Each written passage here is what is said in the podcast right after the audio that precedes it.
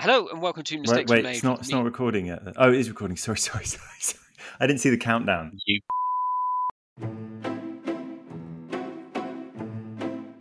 Hello and welcome to Mistakes Were Made with me, Chris Sloley, and not Alex Steger, even though you will hear him shortly. Today I'm joined by. Frank Talbot. Thank you for doing this, Frank. I know you've listened through to our conversation and uh, you've got your own thoughts. So today we spoke to Jean-Francois Otomel, who used to be the head of fund selection at UniCredit.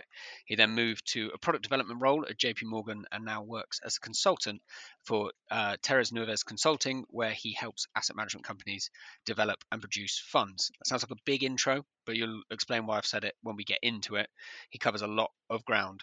Frank, you've you've not met Jean-Francois, but what what are your impressions of him having listened through? Yeah, I've I've not met Jean Francois, uh, and I have listened to the podcast itself. Um, he, I like that he didn't take himself too seriously. He had a real levity uh, to to the way he spoke about the mistakes that had been made, which I really like. Given you know he's obviously been very successful. Yeah, definitely. And I think also, uh, without being unfair to Jean Francois, I think was one of the first ones where we actually get two mistakes out of him because we get one from the fund selection side, and without front running, we get one from the product development side as well. So it's quite interesting to hear someone who's played many sides of the field and what mistakes can be made across the industry, really. He was he was very open about the sort of behavioural mistakes that that are easy to make uh, in both jobs that he's made, or rather had. Okay, without front running it too much, I think we should just cut to the chase. Here's Jean Francois.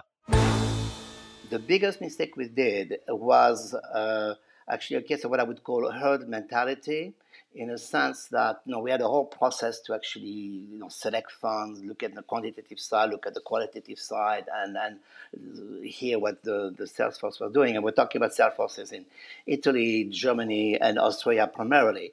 Um, and we had a one of the partners had a very broad fund uh, range, uh, which covered most of the asset classes we wanted to do. And we did uh, quite a bit of work with them. And one of the, actually, two of their funds uh, were on the fixed income side, which you know are extremely important in, in, in Europe. And we, we had them, and we had a lot of clients, especially in Italy, uh, putting a lot of money into this. And then things started to go a bit strange in a sense that uh, they they were beyond they were making decisions which we're not really ter- terribly happy about.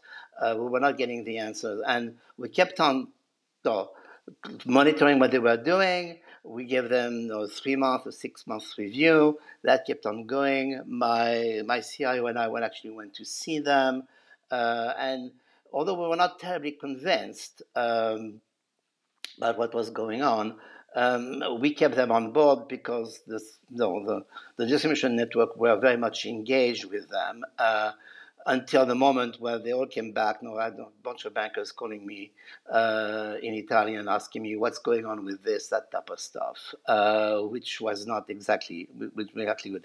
And uh, ultimately, we put no, we, we put it on watch, and then we remove the two funds from the from the selection from from the selected funds that we had. Uh, that being said, and that's part of the challenges of doing fund selection for a um, for a distribution network is that once they're selected and once you're on the, the approved list, those products have a life of their own. So uh, you kept on having clients uh, coming back uh, and putting more money, although the performance was getting not was not brilliant at all, uh, and we couldn't get the answers we wanted. So uh, I think what's what the, the, the key major uh, takeaway I got from this is be very careful what you know, call in behavioral finance herd mentality. I, everybody, you, know, you follow the trend, everybody is going into it, you should go into it, your clients want to into it. Um, no, step back and say, okay, does this really make sense or not? Uh, can actually get, get no, what can we do about it? Um, probe. Obviously, the mistake was that the funds were popular. You you wanted to you recommended them in the first place, and you didn't want to Yeah. pull out of them too quickly Too because fast. they, because they were popular. Just just for a moment, when you mentioned sort of things started to go, things started to be a bit strange. Was this a performance thing, or was it more of a allocation thing, or, or what what were the things where you started to worry and go, hang on a sec, this isn't quite what we thought it would be? It was it, the performance was starting to deteriorate quite drastically, uh, and that manager was also making bets which uh, were within the no because it was a sizable strategy altogether. They were able to do them and stay beyond the be within the guide the the guidelines of uh, the mandates and the the guideline the usage guidelines, but they were no some of those investments turned south uh, and basically were impacting the performance of the fund at the end of the day. And they were sort of operating uh, at the edges of their mandate, maybe getting yeah, a little riskier than, than they should have been. Exactly. And we never really got, I mean, I remember having a meeting with their risk manager and again with the CIO and said, no, no, no, we're talking about no risk management. What are the band, no, the guidelines that you have? Uh, uh aren't you concerned about this? And they said, no, no, we're absolutely fine. We're within the guidelines. There's no problem whatsoever. Don't worry about it. This is going to go on.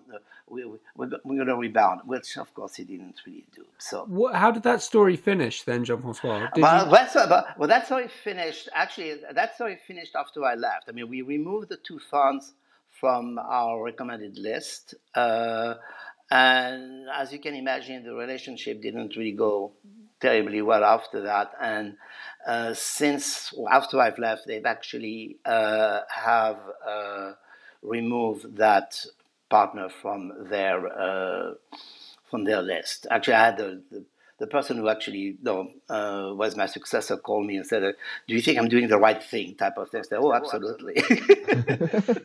and the mistake then was, from your point of view, was adding them in the first place because they were popular, or just not being quick enough to cut ties with them when you saw things going wrong? Where where where was the sort of the, the error on your part? I, th- I think that I think I think the error was twofold. I mean, at first when we put them on the list, they were absolutely fine. We had a very strict. Uh, quantitative model looking at consistency of performance, looking at you know, peer ranking of performance in terms of you know, volatility. So they, they, were very, very, very good. Uh, uh, what happened is that I my sense from, from a uh, mystic standpoint is basically giving them more time to actually hang themselves. Uh, and uh, that's one thing.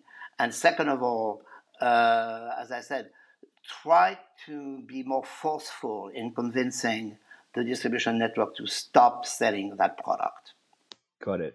And and so and then you took from that that did you uh, a lesson that you took from it did did you then as a result sort of in future. I, mean, I, I, suppose you moved on relatively soon afterwards, perhaps, but but gen, generally.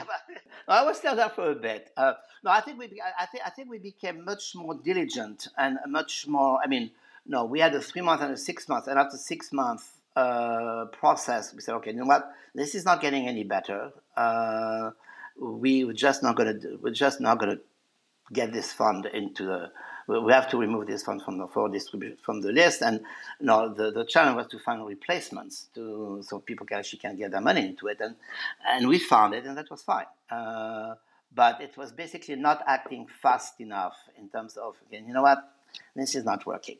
and so, did you did you then act faster in the future where there were other uh, yeah, similar-ish things? De- de- de- definitely, yes, yes, and and probe more and probe absolutely more. I mean, the, the, beauty of being part of a very large organization, one of the you know, uh, very good name uh, is that you have access to pretty much everybody, including the portfolio manager. So you don't have no, you don't have just the CPM telling you what they are told they are told to do. You actually can get the portfolio manager explaining to you face to face, in person, what's going on, what's not going on.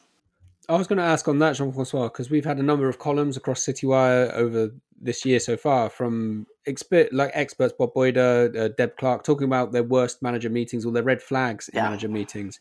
Yes, you've met a number of managers, like you said, you get the you had the access at UniCredit what red flags would you have seen? What sort of things would stand out in that initial meeting that made you think maybe this isn't the right way to go? That's a tricky one. Uh, actually, quite interesting because I'm doing some work on due diligence uh, questionnaire at the moment, and you know you can have all of the information that you have, but it really comes down to your gut and your gut feelings in terms of no, do I really believe this person, or am I being told a really good story, and how can I poke holes into it.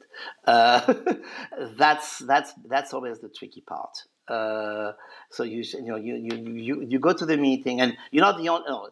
It's it's only your own gut, but no, you, we used to have meeting with at least two or three people to make sure that we were, and we had not only uh, people from the fund selection team, but also people from the uh, investment side who actually are making the the asset allocation calls in terms of the asset classes. And uh, no, afterwards you have a debrief within, no, with a group of two or three that were there. It's like, okay, do we really believe that story? Is this really something that makes sense for us? Uh, do you think like how much does personality uh, of of the managers matter? Like, because we hear again, so I interview a lot of a lot of uh, people who do your job over here in the states, yeah. sort of fund selection states, and, and everyone, you know, everyone talks about oh, you want them to be, you know, humble. And if they've got too much ego, that's a problem. But then I kind of think, I've met quite a lot of fund managers. Quite a lot of them have got quite big egos, but they're still doing pretty well. So I sometimes worry, like you know, people talk a nice game about personality of the manager, but does it is it something you really consider strongly, or it is a it's a consideration, but I think it's more a question of um, personal, not personality, but actually, you know, the simpatico moment. I mean, do you actually click with somebody or not? Uh, and yes, I have clicked with a number of you know, managers who actually have very large egos, both when I was doing fund selection and when I was in the in asset managers. You sort of, you, know, you look you look at some of the guys, say, okay, whom, whom no, uh, they actually come to you and uh, you, you, sort of wonder uh, uh, what they actually are doing. But it's really and, and some of them are, are very, very, very, very good. You tend to see a lot of ego in people are not doing so well, too. I have had a few examples of uh, managers who really are particularly difficult to deal with this. And you know what?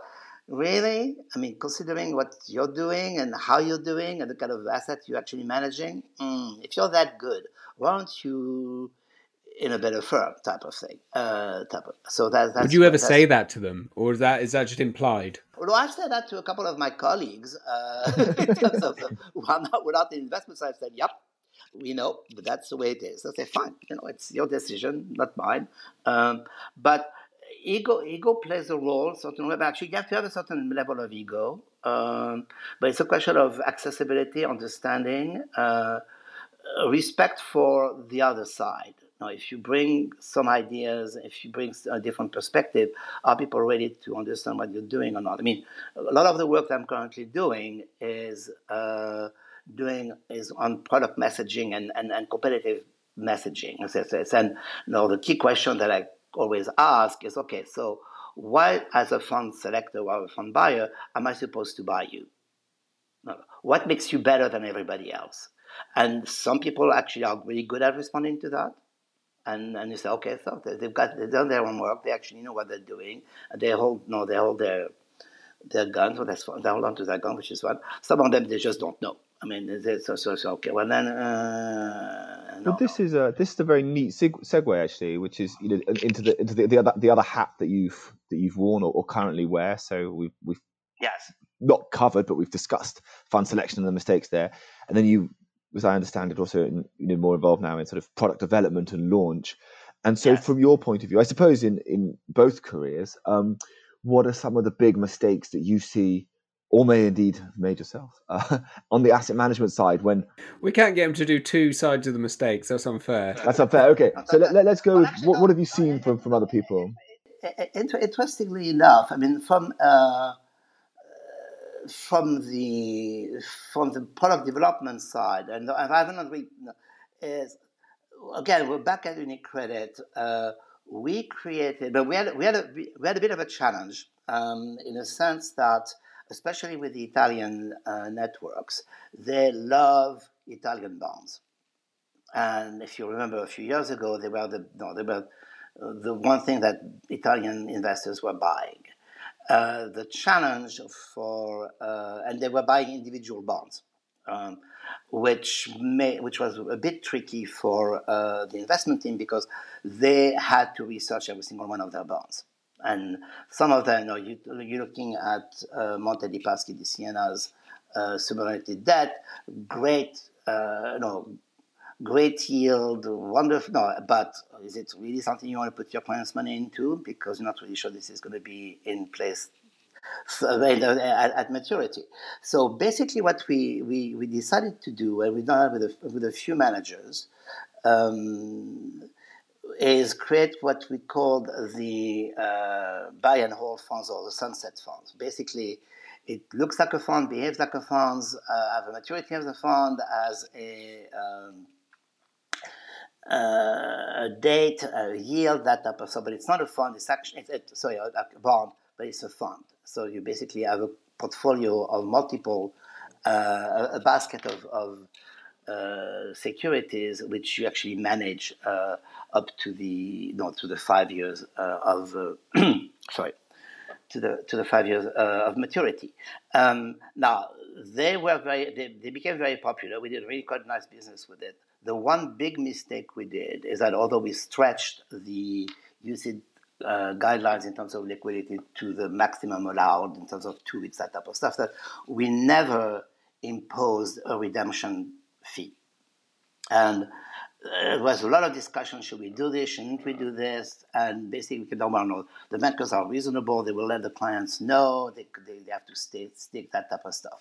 Well, unfortunately, what happened is that some of those did extremely well, and people basically redeemed, which means that you ended up with situations where, uh, first of all, the, the assets were going down and then when it came to the portfolio managers, they had to rebalance the portfolio, find new new issues, that type of stuff, which was a, a bit of a nightmare. And trying to close those was just painful, extremely painful. So the, the key the, the, the, key message here is to me is you know be careful what you wish for number one and number two look at when, when you actually create the product, when you look at what's going to happen, no, uh, the life the lifespan of the, of the product, where no, look at the when this is going to be closed.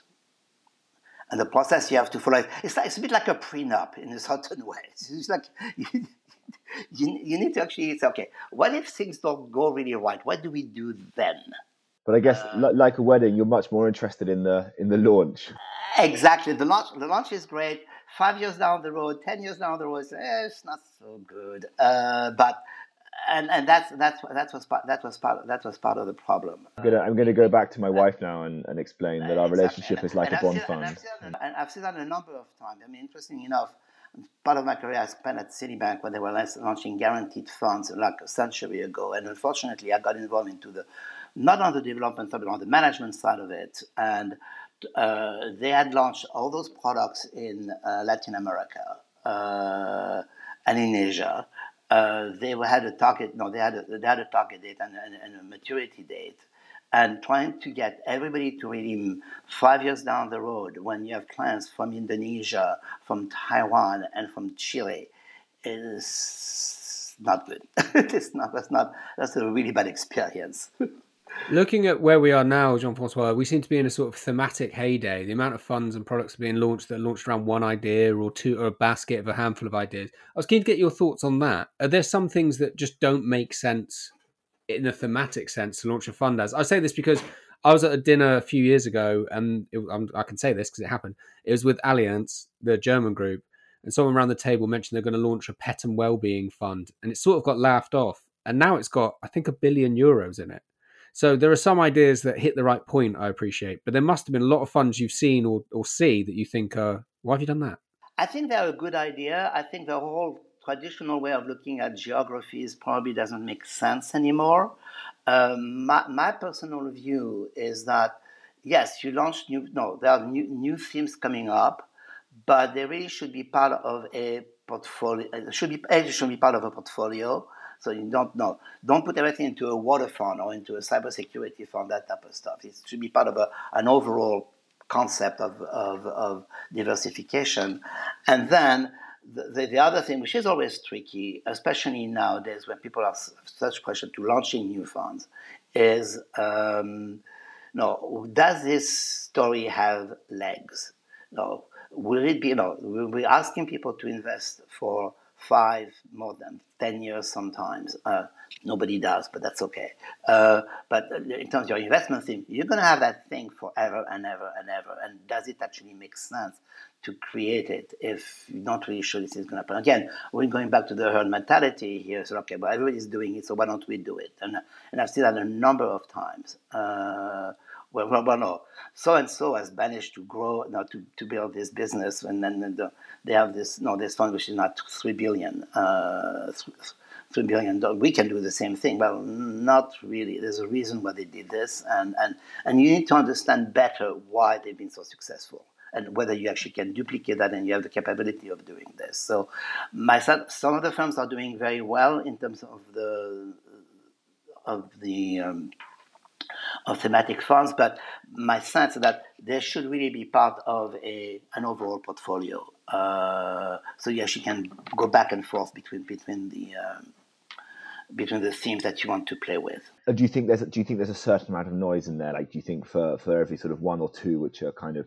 you know have legs, are a genuine sort of you know uh, long term trend, there are quite a few which are perhaps more opportunistic and uh, maybe don't I, make sense. I, would agree. There are opportunities. There's a lot of there's a lot of that going. A lot of that going on. And and remember, uh, this is one of those uh, categories where we're still in the business of the winner takes all. So consequently, you know. If you have 20 water funds, I know I'm using water, but uh, if you have 20 water funds, now, who is going actually going to win? And do you have a proposition that actually adds value and is differentiating from what everybody else is doing? Which is tri- which is tricky on the which is trickier on the uh, in my mind on the on the thematic side. As a, on the fund selection side, are there as these funds become more prevalent, more popular? I mean, they're even I know they're sort of a bigger thing in Europe, in the US, a little bit slower uh, to to become a thing. Uh, are there questions or um, sort of areas of due diligence that the fund selectors need to kind of consider We're looking at these funds, which are different to, to others? Like, how do you separate the sort of the real ones from the from from, from noise from, from the opportunists? Well, I think I think it's a question. Well, you know, it comes down to uh, the track record of the firms in launching those products. You know, if I were back in fund selection and I had Pictet come to me and offer me a new a new thematic fund. They have a very good track record in doing that. I think everybody knows that, so that's that's not. Uh, um, so my sense, uh, that's one thing. The manager, then the, the manager himself and the experience of the managers, uh, and whether no, they, whether they actually have the, no, they have the track record, they have the background, uh, they have the experience to be able to to manage it, and how they actually again going back to previous, your previous questions about no, the personality side is can they actually articulate what they're going to do in a way that's convincing and actually makes sense. So, do you think you're using both your skills then, Jean Francois? Are You're able to sort of, we use the term, was it poacher turned gamekeeper, where you're the person who's now working out what to get past people such as yourself, You're using your own skill set, playing chess against your former self. Interestingly enough, I'm, I'm, as I said, I'm doing a lot of work at the moment on. Uh, product positioning, product uh, marketing, product, no, the, the whole, no, how do you articulate your story? And having in on, having been on both sides has been has been very very useful in a sort of way that you know the kind of question you're going to get, you know the kind of answers you're going to get to the questions you ask, and some of them are good, some of them are not so good, some of them are totally ridiculous. Um, and then from uh, when you ask those questions to the manager, say, well, you know, I, I, was a buyer. No, I, I know exactly what you what, what we're looking for. So let, let, let's work together on this. Uh, and in most instances, they tend to be very receptive.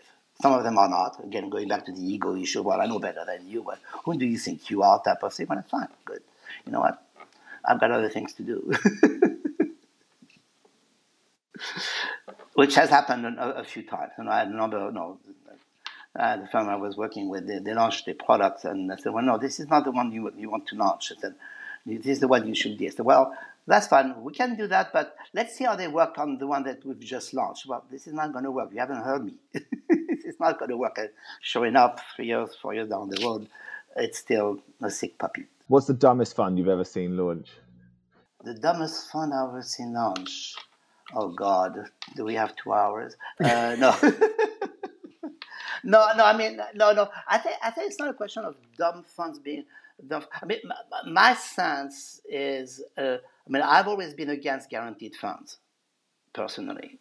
I mean, never mind that I had to actually unwind them uh, using you know, the the French regulatory system, which not allowed, you were not allowed to you know, close fund unless they were less than so many million euros, um, which of course none of them are. But I've always thought they were a really bad proposition for, for the investors at the end of the day because, you know, yes, you protected, you, you, you protect them from. Uh, no, market shift downwards, but then it, but nobody remembers that.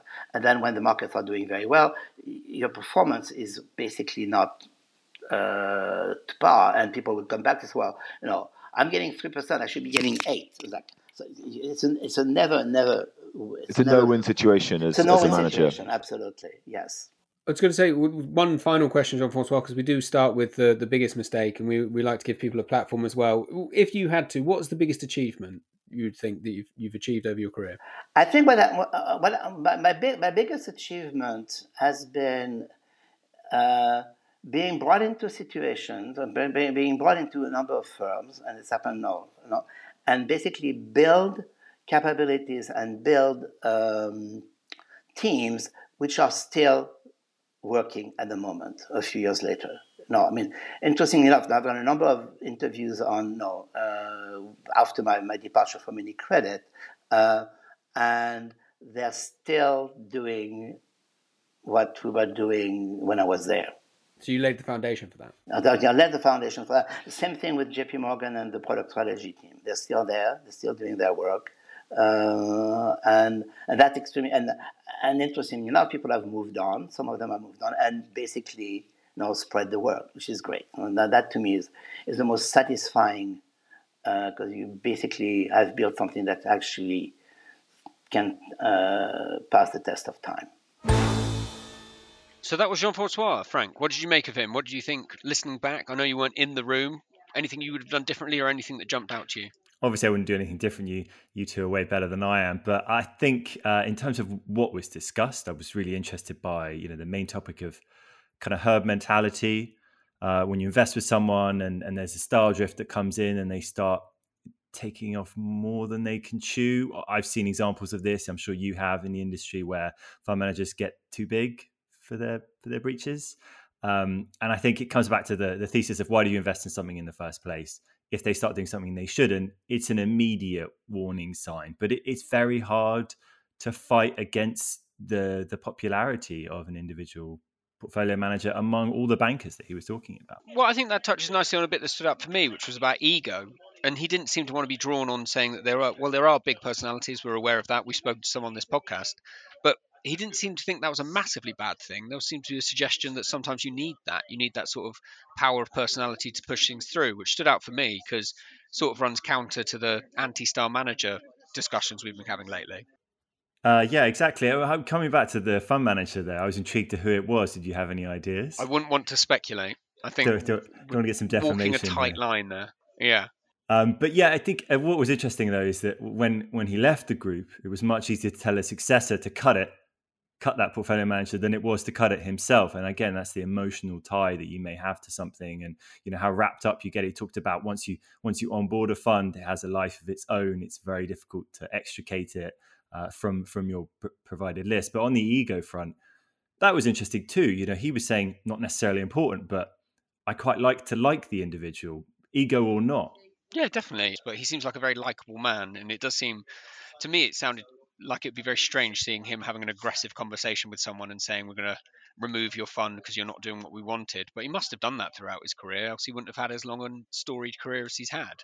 I guess one of his said one of his mistakes was if you were looking at the behavioral aspect is what are you trying to do what are you trying to achieve and is the fund doing what you expected it to do and alex made the joke about some signing a prenup before a marriage are you on the same page with what what both your client and both the provider are doing and i think that's sort of a key message because we've heard in the series so far about the importance of looking at fees the importance of understanding where different parties are coming from so i think if you get that wrong, you could be in quite a bad place. Yeah, but the the context of that was slightly different in that he, you know, he created this product, and you've got to think about the end as well as the beginning. I liked Alex's line about the marriage and you know how it's you think about the start rather than the end, and that's kind of inevitable. But you've you've got a plan for that, and that kind of has parallels with sell discipline. When should you sell something? And it again comes back to his first point about the fact that this portfolio had done something different and should should have cut it, should have cut it much earlier um, you know, that say a bond fund manager taking off an equity portion. I think that's kind of what he was alluding to, but without actually going into any any details or maybe going into some of the sketchier areas of the fixed income market to, to plump up returns. Cool. Well, thank you everyone for listening. Um, that was Jean-Francois Automel. Um, would be more explanation of his career. I'll put some links into the, the notes for the episode. But for the time being, I've been Chris Sloley. And I've been Frank Talbot, standing in for Alex Steger.